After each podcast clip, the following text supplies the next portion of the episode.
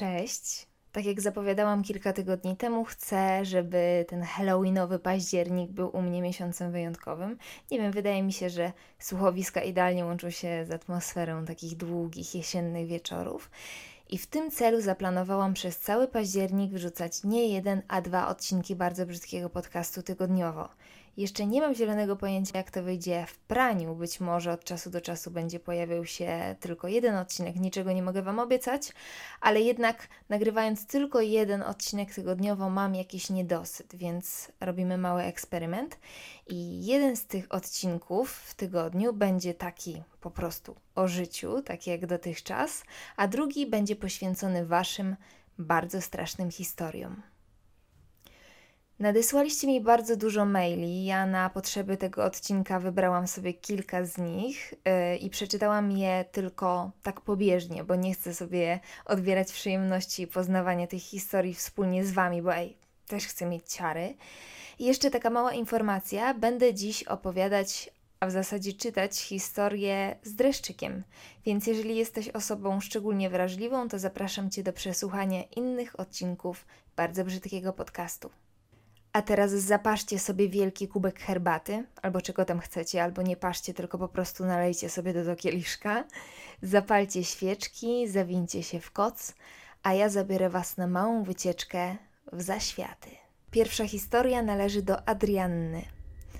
Moja historia również wydarzyła się, kiedy byłam mała. Miałam 9 lat i akurat zaczynałam być chora.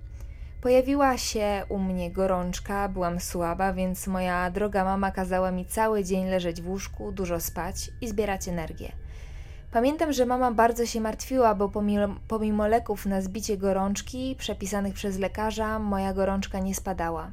Dużo wtedy spałam, budziłam się dosłownie na chwilę i znowu zasypiałam.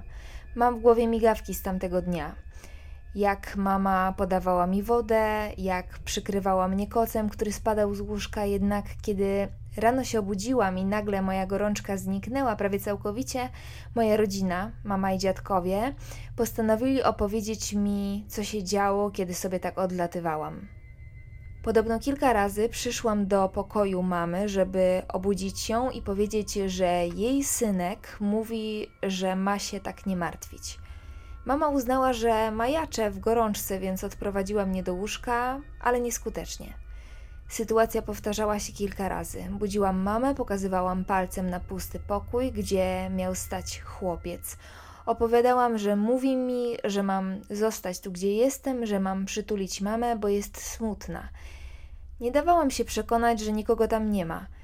Jako, że ani ja, ani mama nie wierzymy w duchy, zawsze sobie to jakoś racjonalnie tłumaczymy, na przykład gorączką.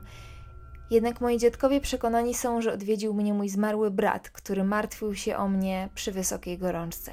Kolejny mail jest od Dominiki. Najwięcej dziwnych historii wydarzyło się, jak byłam mała. Moja głęboko wierząca babcia często wspominała o swoich wizjach, że o, dziadek przyszedł dzisiaj w nocy, ale dobrze mu tam na górze, tylko przyszedł ostrzec nas przed czymś tam. Mnie to wpędzało w przerażenie. Któregoś razu dostaliśmy chyba właśnie od babci takie wielkie, miękkie fotele. Miałam 4-5 lat. Wiadomo, byłam mała, więc czułam się jak na wielkim łóżku i generalnie wszystko było super, dopóki nie mogłam wstać z tego fotela. Co najlepsze, czułam wyraźny opór tylko na brzuchu, tak jakby ktoś mnie przytulał. Jak już się wyrwałam, zobaczyłam postać starszego pana. Od razu zawołałam mamę, ale przecież nikogo tam nie było, a mama uznała to za wybryk mojej fantazji. Generalnie bardzo często widziałam aniołki to, to mnie nie przerażało, aż do momentu, gdy schodziłam po schodach i uznałam, że będę podskakiwać, żeby sobie polatać. Nie oceniajcie mnie, miałam z 5 lat. Wiadomo, zeskoczyłam sobie te 3 stopnie i było super, ale kurwa mać, nagle przeleciałam nad całymi schodami. Serio, nie wiem co, co to było. Nie umiem wyjaśnić, ale byłam samiusieńka na korytarzu, a nagle znalazłam się na dole i zobaczyłam ogromnego anioła. Wtedy cieszyłam się jak głupia i pobiegłam do mamy, że mamo, ja latam. Nadal nikt mi nie wierzy, a ja pamiętam to jeden do jednego. Następnego maila otrzymałam od Kai. Teraz nie jestem pewna, czy te moje bardzo straszne historie są naprawdę bardzo straszne, ale uwierz, że za dzieciaka mroziły mi krew w żyłach. Omijając wszystkie sytuacje z włączającym się i wyłączającym na zmianę radiem czy telewizorem, chciałabym Ci opowiedzieć o takiej historii w stylu tej Twojej z prababcią przy 38 stopniach gorączki. No więc tak samo nie potrafię sobie teraz przypomnieć, czy mi się to śniło, czy nie, aczkolwiek mając te kilka lat wydawało mi się to na maksa realistyczne i nie pamiętam momentu wybudzenia się. Żeby było straszniej, załóżmy więc, że wydarzyło się to naprawdę. Był to grudzień, jakoś tak przed świętami. Leżałam sobie smacznie w łóżku, było dosyć późno, a ja nie mogłam zasnąć. Od dziecka bałam się luster, myśląc, że zaraz z nich coś na mnie wyskoczy, żeby mnie zaciukać. Trochę dalej tak mam. A w tamtym momencie akurat miałam podłużne lustro naprzeciwko łóżka. No i coś mnie wtedy podkusiło, żeby powoli próbować pokonać ten strach, więc odwróciłam się w stronę lustra i po ciemku się mu przyglądałam. Po jakiejś chwili zobaczyłam w nim idącą z oddali prosto na mnie postać, która później okazała się moim dziadkiem, tatą mojego taty, którego nie zdążyłam poznać, bo zmarł dwa lata przed moimi narodzinami. Znałam go z opowieści i przede wszystkim ze zdjęć. Wiem, że bardzo chciał mieć wnuczkę, bo przede mną rodzili mu się sami wnukowie, ale biedny się nie doczekał. Rodzice też mi opowiadali, że jak byłam noworodkiem, to wszyscy byli wręcz przerażeni, jak bardzo go przypominam. Wracając do lustra, ani na moment nie spuściłam z niego wzroku, a dziadek tak stał w garniturze, patrzył się na mnie i uśmiechał z ogromną czułością. Nagle, nie przestając się uśmiechać, rzucił coś w moją stronę, a ja byłam wtedy pewna, że coś małego, jak jakaś biżuteria, świeci mi się na podłodze na wyciągnięcie ręki, ale za bardzo się bałam, żeby się ruszyć, żeby to podnieść czy zobaczyć. Potem pamiętam już tylko ranek, kiedy szukałam świecidełka na podłodze, ale nic tam nie było. No i w końcu święta. Pierogi, uszka, prezenty. Jedynym prezentem, jaki dostałam, był wisiorek, taki otwierany z miejscem na zdjęcie, w które od razu wiedziałam, że włożę zdjęcie dziadka. Weronika pisze: Po przesłuchaniu strasznych historii stwierdziłam, że opiszę ci moją historię o duchu albo o ulatującej duszy. Sama jestem ateistką i sceptykiem, ale ta historia zapadła mi w pamięć i do dzisiaj próbuję sobie wytłumaczyć, jak to możliwe, jakie jest logiczne wytłumaczenie. A więc tak, pracuję w szpitalu jako pielęgniarka. Mój oddział zajmuje się głównie diagnostyką, aczkolwiek często opiekujemy się również pacjentami z zaawansowanymi nowotworami.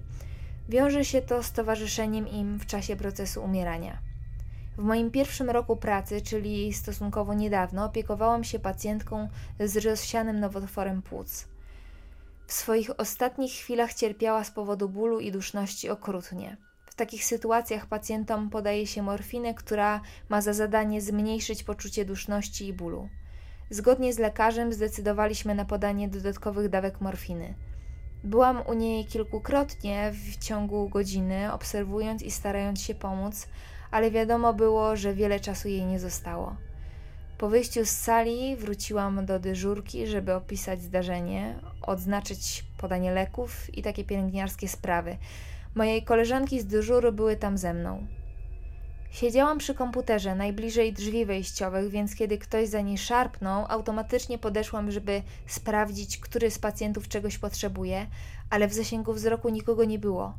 Przysięgam, że zrobiłam to szybko, w czasie sekundy, a żaden z moich pacjentów nie porusza się na tyle sprawnie i szybko, żeby zniknąć za rogiem czy w sali.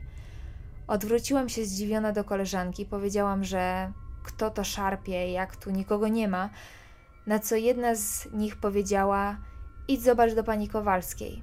Pewnie przyszła się pożegnać. Pobiegłam na salę pani Kowalskiej, a ona rzeczywiście już nie żyła. Od mojej ostatniej wizyty u niej do tego momentu minęło jakieś 10-15 minut. Pani Kowalska była przemiłą, rozmowną osobą, więc może faktycznie chciała się ze mną pożegnać?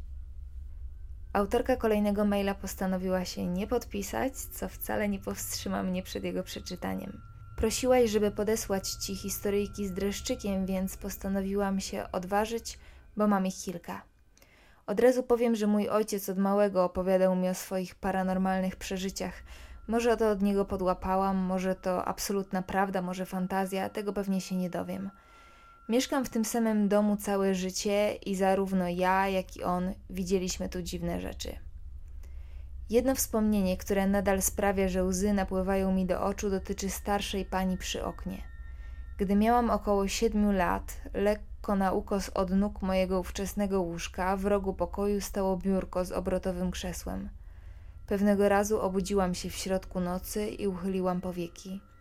Wyglądało to tak, jakby starsza kobieta z włosami upiętymi w kok stała dokładnie na miejscu krzesła. Nie wiem jakim cudem, była zwrócona twarzą do ściany i, co najgorsze, wściekle machała głową na boki. Stała jak wryta i nie kręciła, ale machała głową jak kukła. Nie wydała z siebie ani jednego dźwięku, ale to wystarczyło, by oblał mnie wtedy pot. Schowałam się pod kołdrą, gdy zebrałam się w sobie i spojrzałam ponownie, wszystko było w normie. Może była to prababcia, którą mój ojciec już tutaj wcześniej widział. Nie znałam jej, więc nie wiem jak wyglądała, wiem tylko, że mieszkała tutaj przed nami i że podobno ktoś tutaj umarł.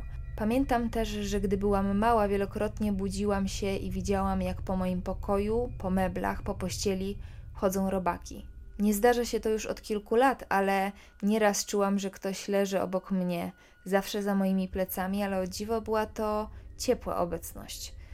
Bywało, że ktoś stał nad moim łóżkiem i wodził palcem po moim policzku, jakby po nim rysował. Raczej delikatnie, ale czasem było to prawie bolesne. Aktualnie najwięcej dziwactw dotyczy zachowań mojego psiaka. Nie lubi przebywać w moim pokoju, gapi się w okno, chowa się za drzwiami, za fotelem, robi cudaczne miny. Jeśli ktoś tutaj ze mną jest, to moja psina najwyraźniej go nie lubi. Ostatni mail jest od Magdy. Otóż około 7 lat temu, kiedy miałam jakieś 16 lat, wydarzyła się dziwna rzecz. Jednak zanim przejdę do Maritum, muszę wspomnieć kilka faktów. Mam sporą rodzinę, mieszkamy w sporym domku, niestety nasza podłoga strasznie skrzypi. Pewnie każdy tak ma, że rozpoznaje członków rodziny po sposobie chodzenia. A więc pewnej wakacyjnej nocy obudziłam się około trzeciej nad ranem, za oknem robiło się już jaśniej.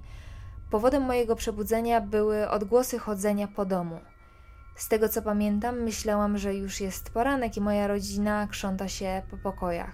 Ale ej, przecież ja tych kroków nie rozpoznaję nie należały do nikogo z domu. Trochę spanikowałam, ale wiedziałam, że na pewno to nie złodzieje, bo włączamy zawsze alarm. Nie miałam najmniejszej ochoty sprawdzać, co się dzieje. Nawiasem mówiąc, teraz na pewno bym to sprawdziła. Nasłuchiwałam i myśli krążyły mi po głowie.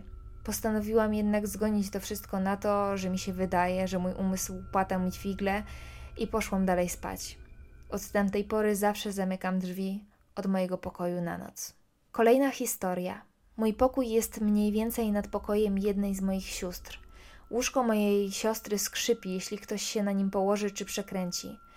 Był wakacyjny wieczór, byłam sama w domu, leżałam w moim łóżku i usłyszałam właśnie dźwięk, jakby ktoś się kładł do łóżka mojej siostry. Identyczny odgłos, gdy ona na nim się kładzie. Ostatnia, najbardziej niewytłumaczalna do dziś sytuacja, która wydarzyła się przed opisanymi wcześniej, było to pod koniec mojej trzeciej klasy gimnazjum.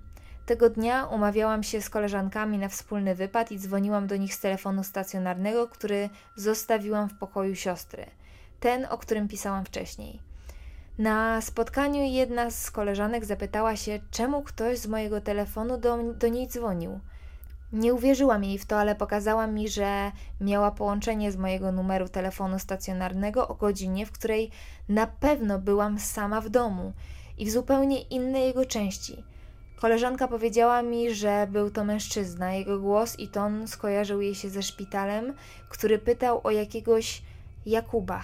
Do dzisiaj nie wiem, kto to był, ale od razu przyszedł mi na myśl mój dziadek, który zmarł kilka miesięcy przed tym wszystkim. Spytałam się babci, czy dziadek znał kogoś imieniem Jakub. Niestety ona nie wiedziała. I dzisiaj to tyle bardzo strasznych historii. Dziękuję wszystkim autorkom tekstów, które dzisiaj Wam przeczytałam. E, wiem, że ten podcast nie był najdłuższy, ale to dlatego, że jest próbny, dlatego, że chciałabym znaleźć dla niego odpowiednią formę. Po prostu zastanawiałam się, Czy po prostu mam te wiadomości czytać i nie psuć atmosfery, czy jednak w jakikolwiek sposób je komentować, więc koniecznie dajcie mi znać na dole na YouTubie, e, co o tym sądzicie i jaka forma byłaby dla Was najlepsza.